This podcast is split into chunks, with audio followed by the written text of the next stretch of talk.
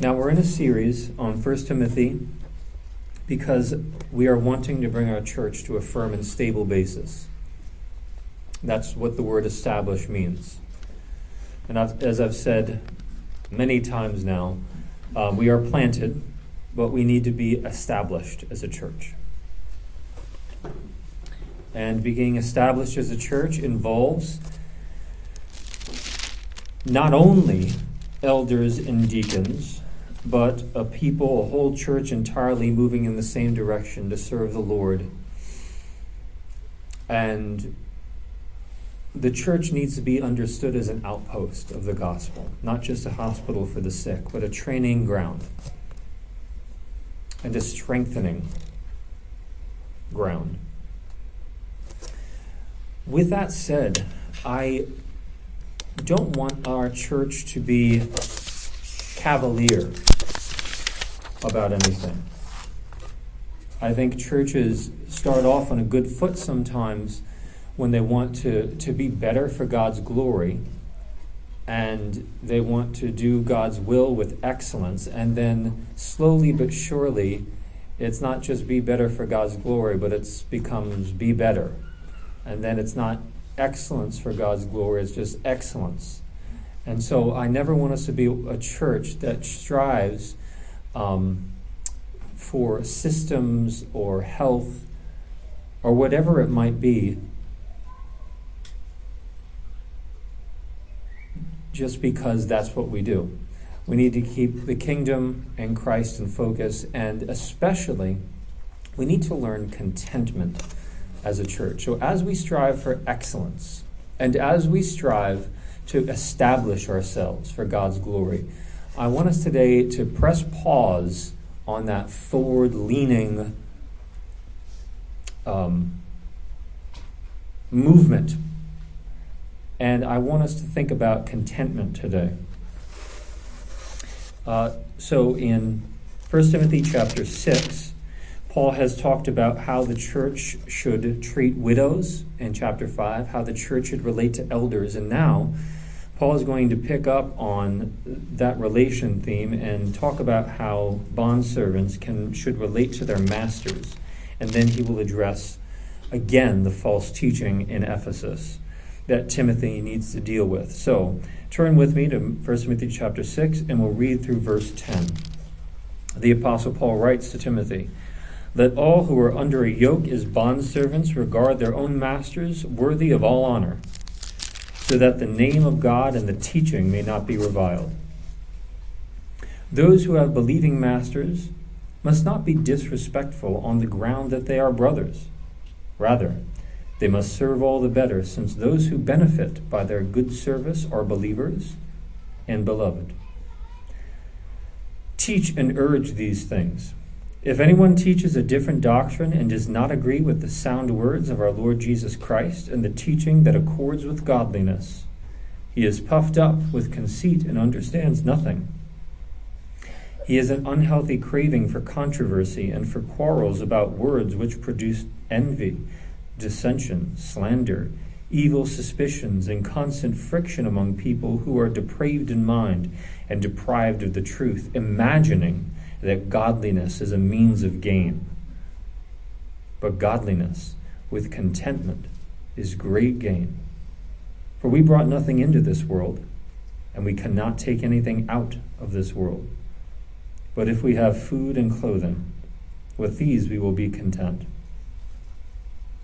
But those who desire to be rich fall into temptation, into a snare, into many senseless and harmless, harmful desires that plunge people into ruin and destruction. For the love of money is a root of all kinds of evil. It is through this craving that some have wandered away from the faith and pierced themselves with many pangs. In this passage, Paul is confronting a contingency of false teachers in the church at Ephesus who are bringing a spirit of tumult to the church. They are creating division, and they are motivated ultimately by a craving for status and gain, probably financial gain. And Paul combats that. And as I see it in this passage, as I understand this passage, which I've wrestled with this week for many hours, is godliness and contentment, which comes together in verse 6. Godliness with contentment is great gain. So I want to think about godliness and contentment to, today. God bless you, whoever that was. um, godliness and contentment not is not an anxious obviously it's not an anxious desire to change your life circumstances but a humble desire to serve god where you are that's godliness and contentment so Let's keep that in mind as we move through this passage, first starting with bondservants. Paul says in verse 1 that all who are under the yoke as bondservants regard their own masters worthy of all honor. Now, first of all, we need to talk about what a bondservant is. A bondservant in the Greek is the word doulos, and it's translated in many translations as slaves. Now, the problem with that is when we think of slaves, we automatically think of North America, 19th century, and things like the Civil War. Um, so we view the word slave in light of 1800s America, you know, Alabama somewhere. But that is not the idea of slavery in Greco Roman society. Now, I'm not saying it was perfect, but that is, it, it to view um, slavery through the lens of what happened in America would be to look at it through the, the wrong lens. Um, so the ESV chooses to render the word doulos as bondservant to more accurately communicate what a doulos was. Um, so slavery or bond servitude in first century Greco Roman society, and this was not Jewish slavery like you find in the Mosaic Law. This is Greco Roman slavery that we're talking about here. Now, a Greco Roman bondservant. That was not based on race. It was not based on ethnicity either. Almost anyone could become a slave, and almost anyone could become free, no matter what your race, ethnicity, gender, or age was. Uh, you could be born into bond servitude if you were born by bond servants. You could sell yourself into bond servitude. That was a form of bankruptcy almost.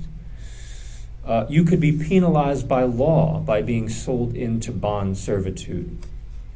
So, there are many there are many ways to get into bond servitude, even if you were a poor family you could sell yourself in to bond servitude. And the benefits of that would be you could make a living. Bond servants were often paid. Um, you could have a place to live in. The masters provided quarters for the bond servants to live in. And you could eventually purchase your freedom. So, how were they treated? It depends on the master in the Greco Roman society.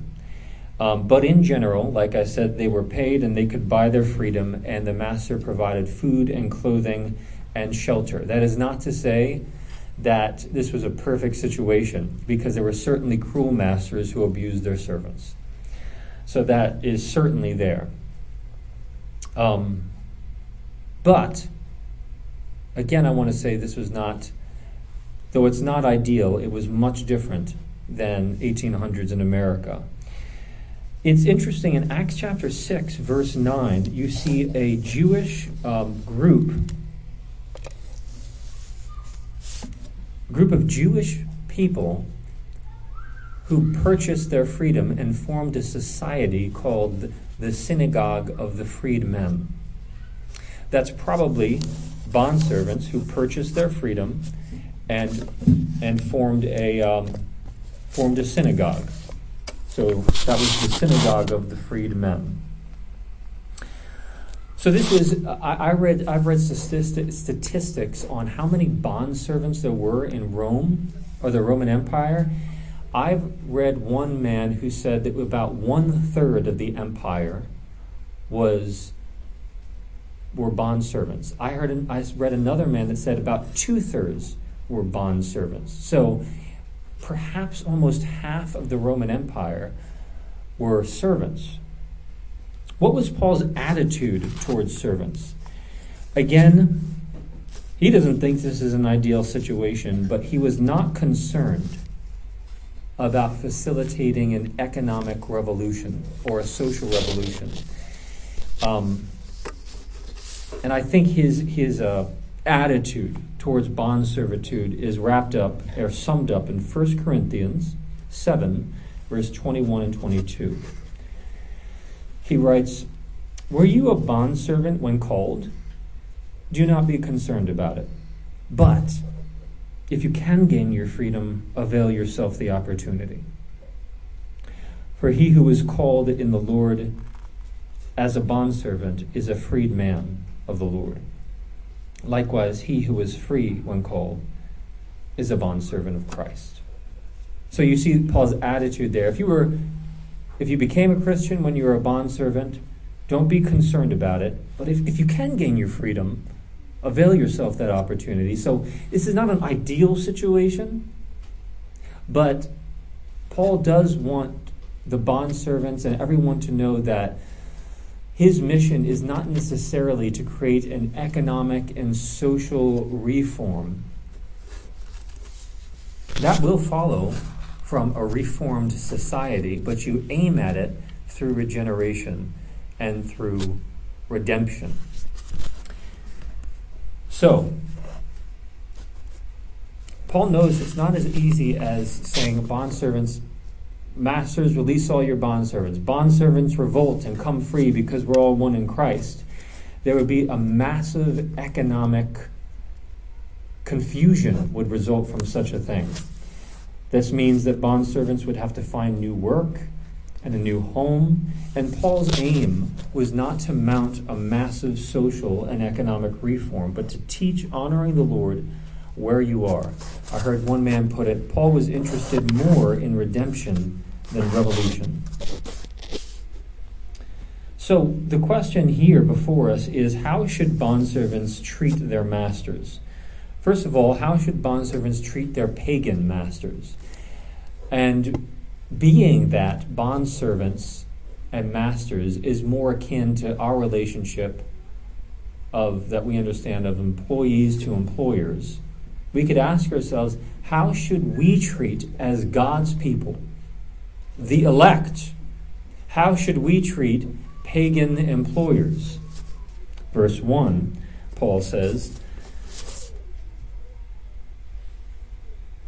Regard them as worthy of all honor, so that the name of God and the teaching may not be reviled.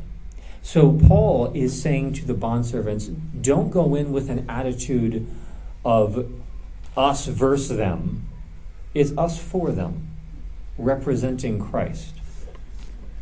Go in with an attitude of being a good representative by the way you work for your Lord and Savior Jesus Christ. What if they're a Christian? Well, then Paul says, serve all the better because they're your brother and they're, and they're beloved.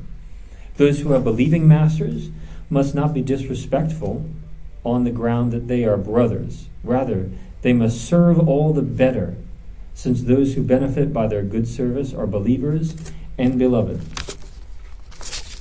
So,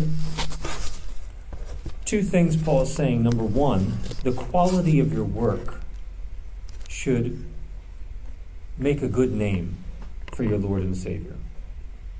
And I think that maps on perfectly to our employers today. Negatively, the quality of your work should not put a bad name on Christ. If they know you're a Christian and we put up lazy, half hearted work, that is not going to make a good name for Christ. You make a good name for Christ by working hard, being diligent, and trying to be a good representative for the name of Christ.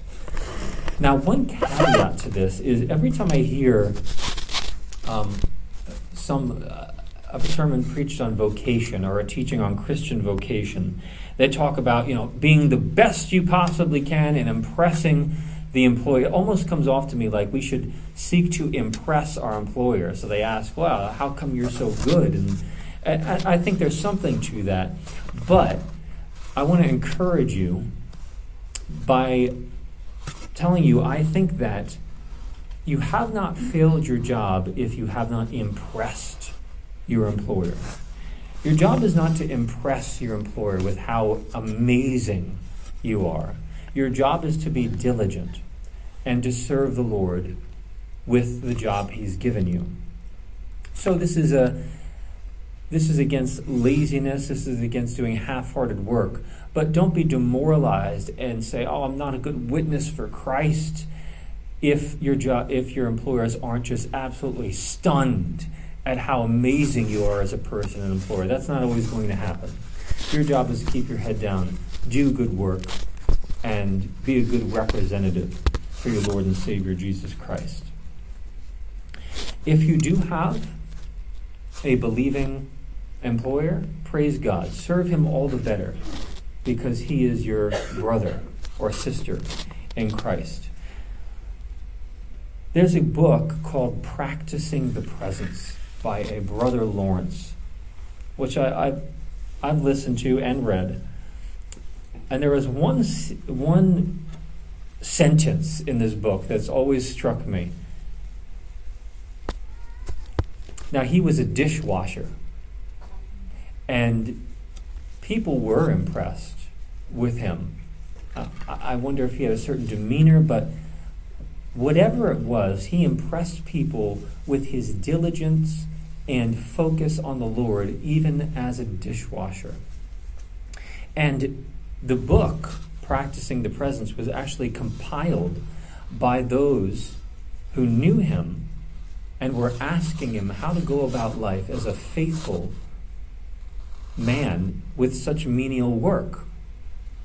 And this is what he said in one place. He said, I walked before God simply, in faith, with humility, and with love, and I apply myself diligently. I think that's just such a beautiful, simple, concise way to put it. First, I walked before God. So God was in his front view mirror, or he was in his windshield. What would you? He is, he is focusing on the Lord. He is seeking first the kingdom. He's acknowledging the presence of God and that God has given this, him this duty, and he is waking up with his Lord on the mind, saying, Even though you've given me a menial task as being a dishwasher, I'm going to walk before you in this. So he walked before God, yet he did it with simplicity, in trust, and humility. I love that. And his simplicity did not mean that he slacked off because he ends it with, and I applied myself diligently. That would be an interesting book to pick up, very short, Practicing the Presence by Brother Lawrence. When I suggest a book from the pulpit, don't think I agree with everything the author says. You will never ever agree with anything, everything every author says. And if you do, then I think you just need to work on your discernment a little bit. Um, we're always going to have some disagreements, but sometimes it's good to not throw the baby out with the bathwater. So that's his words to bond servants. And I see contentment in that. Contentment where you are. Serve God where you are with what he has given you and do so diligently. And that was Paul's aim in his ministry, not to form a massive revolution, although good things can come from revolution. Some good things have. But Paul's aim and the church's aim should be primarily, primarily, redemption and service to the Lord, evangelism, the scripture, discipleship. Next, Paul addresses the false teachers. And he's going to say that godliness with contentment basically is concerned with piety over prosperity. So in verse, oh, uh, let's back up. The teaching. What was the teaching in Ephesus? We talked about this in verse 1, but the teaching in Ephesus was like a Jewish mysticism. And it emphasized esoteric knowledge and it was promoting questions rather than speculations. Turn with me to uh, 1 Timothy verse chapter 1, verse 3. Remember, he's aiming his charge against these false teachers, and he writes to Timothy, I urged you when I was going to Macedonia, remain at Ephesus so that you may charge certain persons not to teach any different doctrine nor to devote themselves to myths and endless genealogies which promote speculations rather than stewardship from God, that is by faith. The aim of our charge is love that issues from a pure heart and a good conscience and a sincere faith. These people were, were pr- promoting aimless knowledge. Aimless knowledge. And there were debates and quarrels about small, minute issues. And they put godliness to the back burner. I love the word stewardship is, is oikonomia. It's the economy of God, essentially. So instead of participating in the economy of God, which is walking before Him, serving Him, loving Him and serving your fellow man for His glory and seeking first His kingdom, things like these, they were rather entrenched in minute debates about small details. This does not mean that we should shy away from good theology in this church. I always want to say that. I want to be a church that can bring good, solid, precise theology along with stewardship and holiness. And there seems to be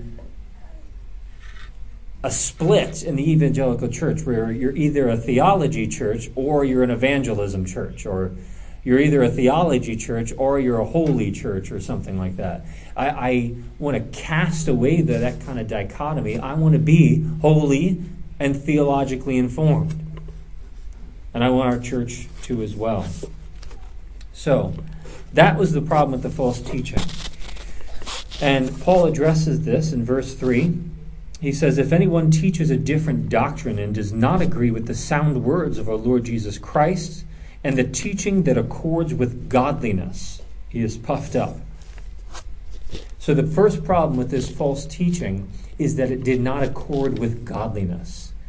It did not participate in bring people into the economy of God. The economy of God is not just words, but life. Not just doctrine, but praise. Obedience, holiness, stewardship, seeking the Lord, evangelism, discipleship, things like these. True doctrine, I think, is going to give birth to life. John Calvin writes the following The doctrine will not be consistent with godliness if it does not instruct us in the fear and worship of God, if it does not edify our faith, if it does not train us to patience, humility, and all the duties of love which we owe to our fellow men. Amen. It is not a helpful doctrine, and it will not accord with godliness if we constantly spin our wheels on debates about words, which promotes speculation rather than stewardship. But if preaching and doctrine and the atmosphere of a congregation is aimed at the fear and worship of God, like Calvin says, in edification, to train the heart in patience and humility, and the duties of love for God and man, well, then there is a holy people. The second problem with this false teaching is that it was divisive in spirit. Verse 4.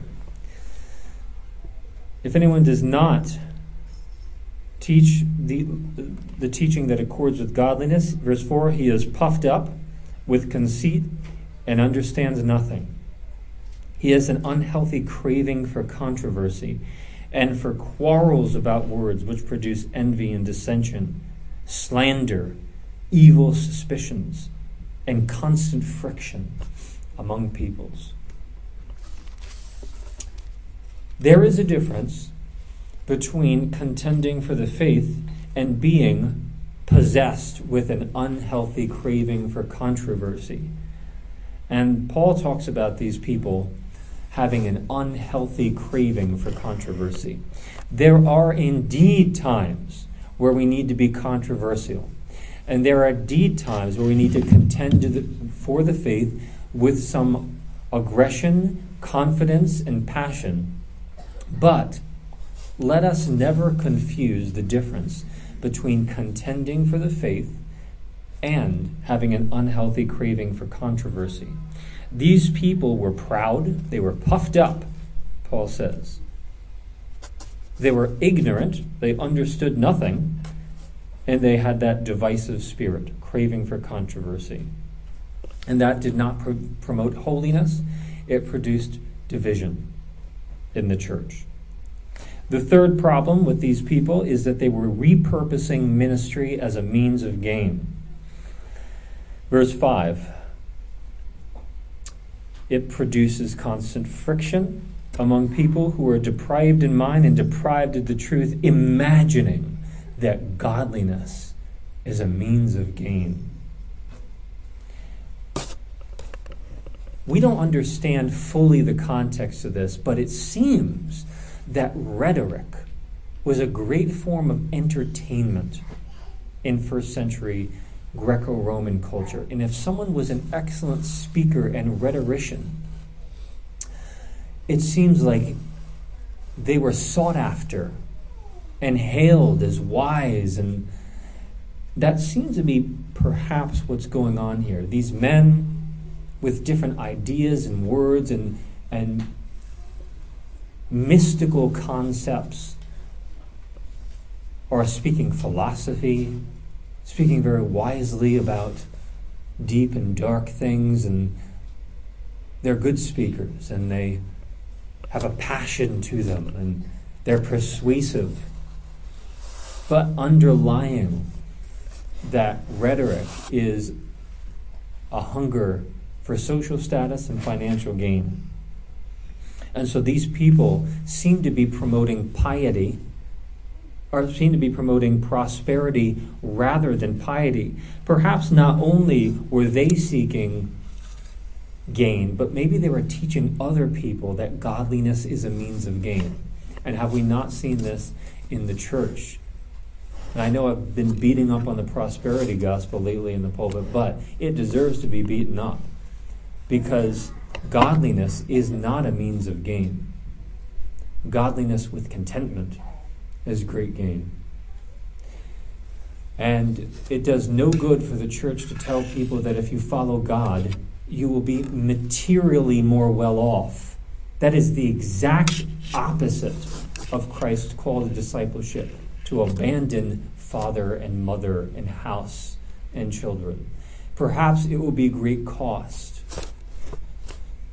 and it is a great cost for our brothers and sisters who are being persecuted overseas and us who are well off in America and filthy rich to be sold this kind of teaching by people who have never never known poverty or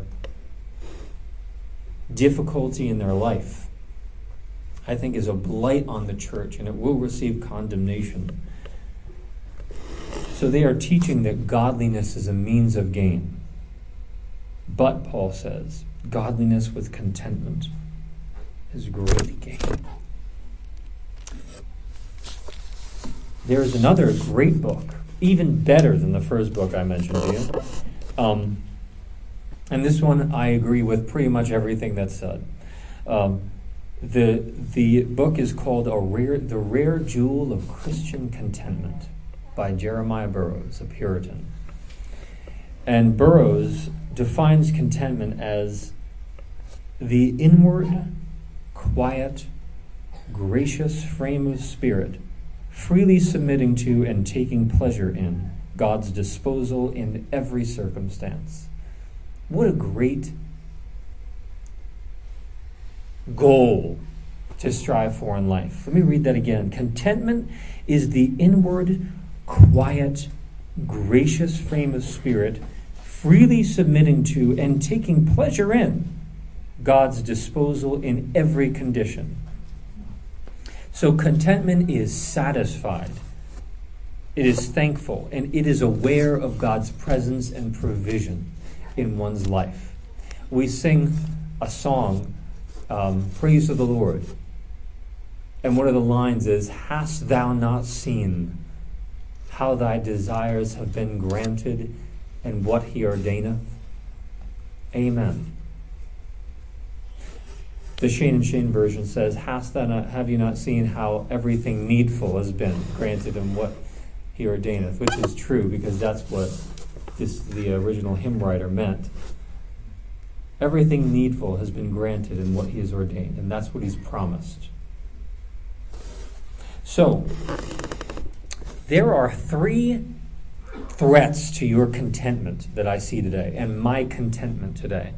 And really briefly, the first threat that I see to contentment is what you are attentive to. So, this is an inward threat that arises from the flesh. What are you attentive to in life? Because contentment, well, what's a threat to contentment is looking at what you don't have and being frustrated about it. But contentment is the exact opposite. It's looking at what you do have and cultivating a spirit of thanksgiving and gratitude for those things. So, discontentment, it looks at what I don't have out there. I don't have all of this. And I'm mad about, it. I'm upset about it. And bitterness is festering my heart because that's what I don't have.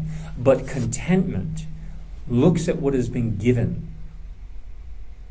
and is thankful and develops gratitude intentionally and acknowledges the Lord's good hand in providing those things.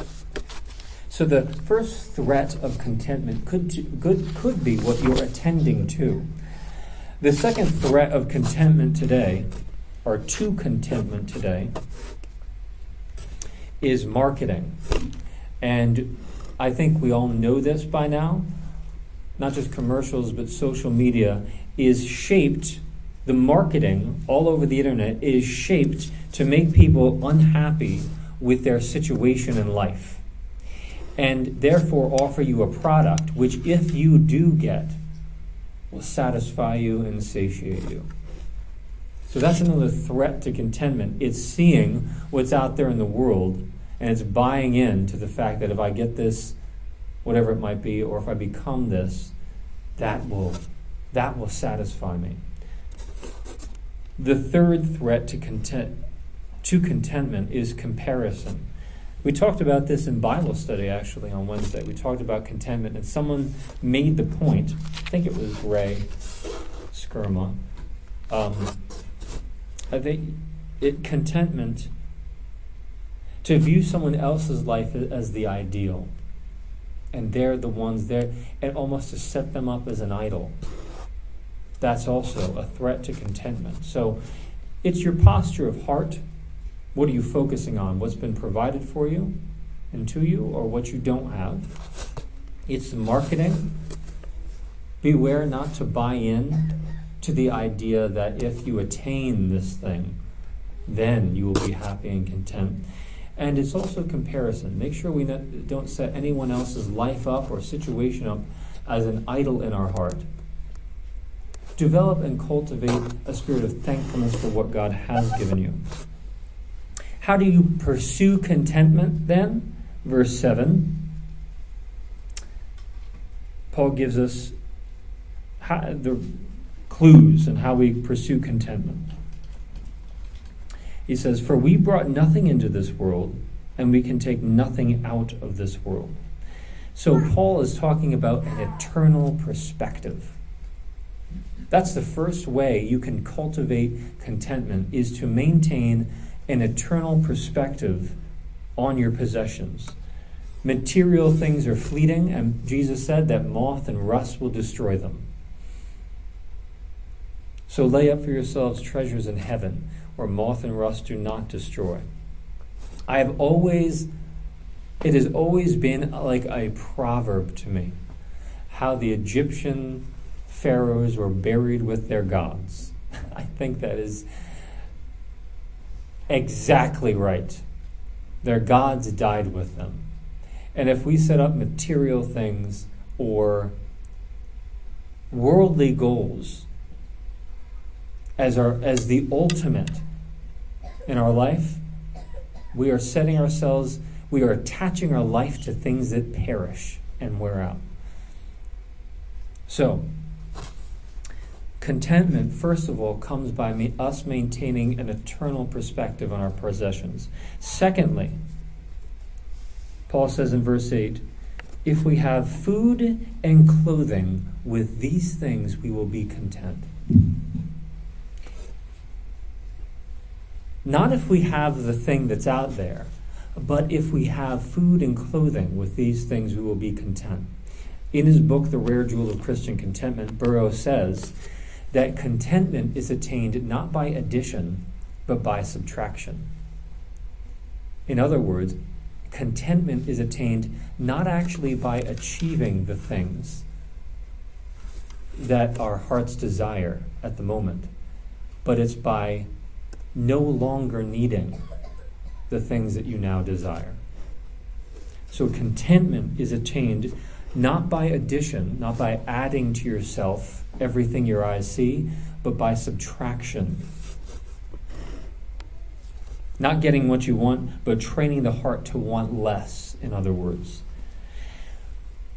This is really the discipline of simplicity. Not just simplicity as a, a, frame of the soul, but also practical simplicity in life is very helpful for this. What I mean by simplicity is not constantly amassing to ourselves things and toys and trinkets and more clothes and products and um, more media and more and even more books and depth is much more valuable than breadth in the Christian life.